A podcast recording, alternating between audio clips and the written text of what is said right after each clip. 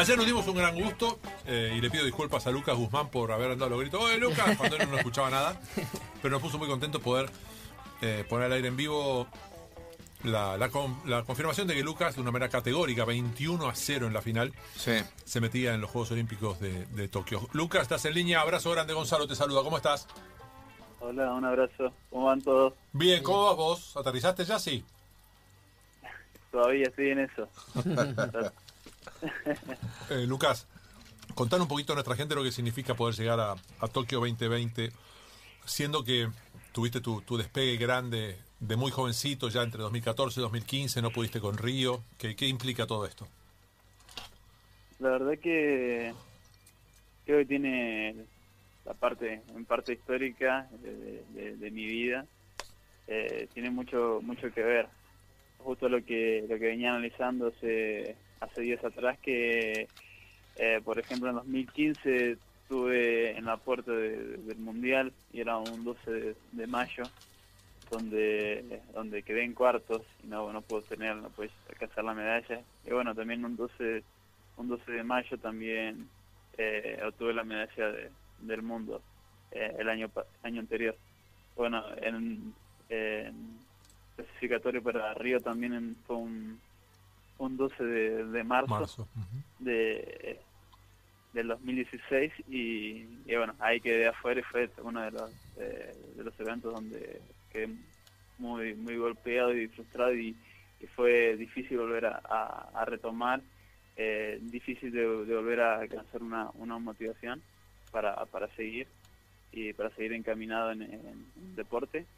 Pero yo creo que la vida da, da revanchas y, y pude ordenarme, pude eh, aprender también en, en- durante las cosas que me, pasaron, que, creo que todo fue, para bien y, y creo que, que la vida me, hoy, hoy me lo está devolviendo lo que antes quizás merecía, pero quizás no estaba listo para, para, para tenerlo. Así que para mí tiene como mucho, tiene un gran valor y un gran significado, también mucho la preparación física que hicimos, eh, fueron cuatro meses muy duros de, de- de mucho enfoque, mucha concentración, visualización. Eh, la verdad que, no fue no fue casualidad y se trabajó muy muy duro para eso. Bueno, el, el trabajo duro, eh, Lucas, te mando un abrazo, Guido Berkovich. El, el trabajo duro este, que, que viniste haciendo, eh, en el medio, bueno, eh, tuvo eh, cambio de entrenador, porque bueno, era Leo Gambluch, no, no fue del todo bien con él, cambio de peso, vos estabas compitiendo en, la, en, una categoría, este, y después, bueno, cuando se fue Leo y, y empezó Gaby Taraburelli otra vez como coach, bajaste a los 58. Eh, es decir, que hubo ahí algunos matices en el medio mm, que, que tuviste que acomodar. Yo no sé si vos sentiste que regalaste un tiempo tratando de luchar en la otra categoría y que hubiese sido, bueno, mejor haber seguido siempre en esta.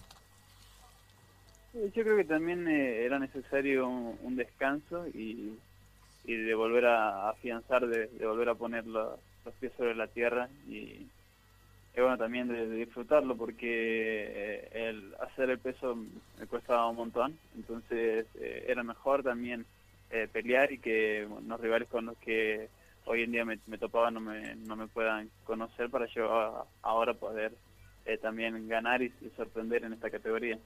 La verdad creo que fue también todo estratégico y, y que todo lo que pasó a mí me fue todo fue todo muy muy bueno y muy positivo. La planificación, todo fue fue muy bueno. Y, tengo, tengo una, una más que quiero hacerte puntualmente respecto de ayer, eh, Lucas. El, el miércoles había sido un día jodido para, para el taekwondo argentino. Eh, teníamos la, la, la buena noticia de que Zamorano en para taekwondo se había metido en los Juegos Paralímpicos, pero bueno, se le escapó en el último asalto a Martín Sío poder meterse en un Juego Olímpico. Y, y la verdad que ayer era, eras, siempre fuiste la esperanza fuerte, pero eh, era una mochila de piedras porque el taekwondo dependía de vos para estar en un Juego Olímpico convencional nuevamente, ya se había quedado afuera de 2016. Eh, ¿Cómo jugó eso en tu espalda? La verdad que sí, según la- las estadísticas, lo- los pronósticos, los resultados, eh, era también uno de los favoritos. Eh, yo Encima. creo que, bueno, Dios también me dio la, la fortaleza mental, eh, física, y, espiritual para poder eh, lograrlo. Eh, llevando también cada, cada día disfrutándolo al máximo y, vine a hacer lo que lo que me entrené en todo este tiempo y traté de enfocarme en eso, eh, en puntuar y, hacer lo que estuve trabajando en todos los entrenamientos. Así que creo que, bueno, todo, todo el mundo estaba presionado, que eso yo tenía esa presión extra, pero trataba de, no enfocarme en eso, sino enfocarme en, el trabajo que, debía realizar. Lucas, eh, Daniel Arcucci te saluda. Te, voy a hacer una, una, pregunta desde un lugar diferente desde el que te, te, consultan siempre Gonzalo, Guido y ese desde por ahí desde el desconocimiento y desde la curiosidad también.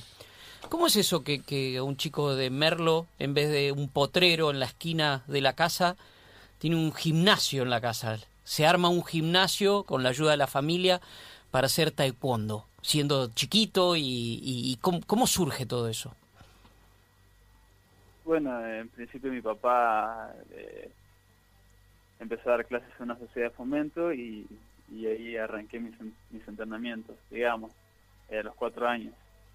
Y de ahí ya nos, íbamos mudando, empezamos a alquilar un gimnasio eh, después ya se hizo muy como muy costoso y empezamos a, a edificar en, casa.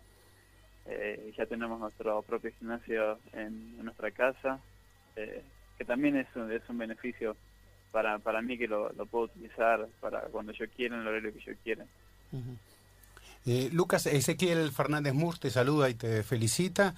Y hablamos de peso, de cambio de entrenador, de papá, de gimnasio, y hablaste de una frustración anterior eh, y de que tuviste que hacer algo. Este, pero yo te pregunto, en el algo más íntimo, más personal que puedas contar, eh, ¿qué pasó en tu cabeza para, cuándo fue el clic que dijiste, sí, voy a llegar a los juegos? O quiero llegar a los juegos yo creo que fue un cambio de, de, mentalidad y, de dirección también. Fue hace, hace como dos años atrás, eh, también tenía una vida un poco desordenada y decidí bueno ordenar bien mis, prioridades, eh, tratar de, hacerlo esto totalmente con la mayor excelencia posible. Eh, y creo que también mi mirada hacia, hacia el mundo externo, hacia el escenario externo fue lo que que me ayudó a, poder superarme día a día. Antes miraba quizás las cosas que sucedían como que me sentía que no tenía suerte o no o, era desfavorable la situación que, en la que estaba, pero ahora miro miro cualquier panorama, aunque sea sea no sé difícil, lo veo como un desafío y no como como un problema. Yo creo que fue un cambio de, de mentalidad y, y ahora estoy como muy muy concentrado y enfocado. Bueno, Lucas, ¿y, cómo seguís a partir? Bueno, en realidad preguntarte cómo seguís a partir de ahora es... Yo tampoco sé cómo seguimos a partir de ahora, ¿no? Pues se suspende todo, se cierra todo, eh, se interrumpe la competencia. Lo, lo, que es seguro es que tenés que irte a comer, eso seguro. Sí, eso seguro, pues el peso del costo. bueno, pero cuando sean los juegos va a estar. Cuando, sean los juegos va a estar. No, no, pero me refiero que también es importante eh, para un deportista, si todo se fuera a desarrollar normalmente, lo que parece bastante difícil, a, 120 y pico de días, a cuatro meses de los Juegos Olímpicos, tener la plaza te permite ya enfocar de otra manera, ¿no? Claro, sí, yo ahora vamos a descansar y, y bueno, ya en las próximas semanas ya empezar a planificar ya medianamente teníamos eh, una idea de porque teníamos planeado clasificar, entonces teníamos una idea de lo que íbamos a hacer. Ahora es llegar y, organizar con, con Gabriel eh, la planificación y cómo tenemos pensado seguir. Eh, me veo motivado y estamos los dos motivados para, para ir y ojalá, si Dios quiere, tener un, a una, una medalla para, para el país.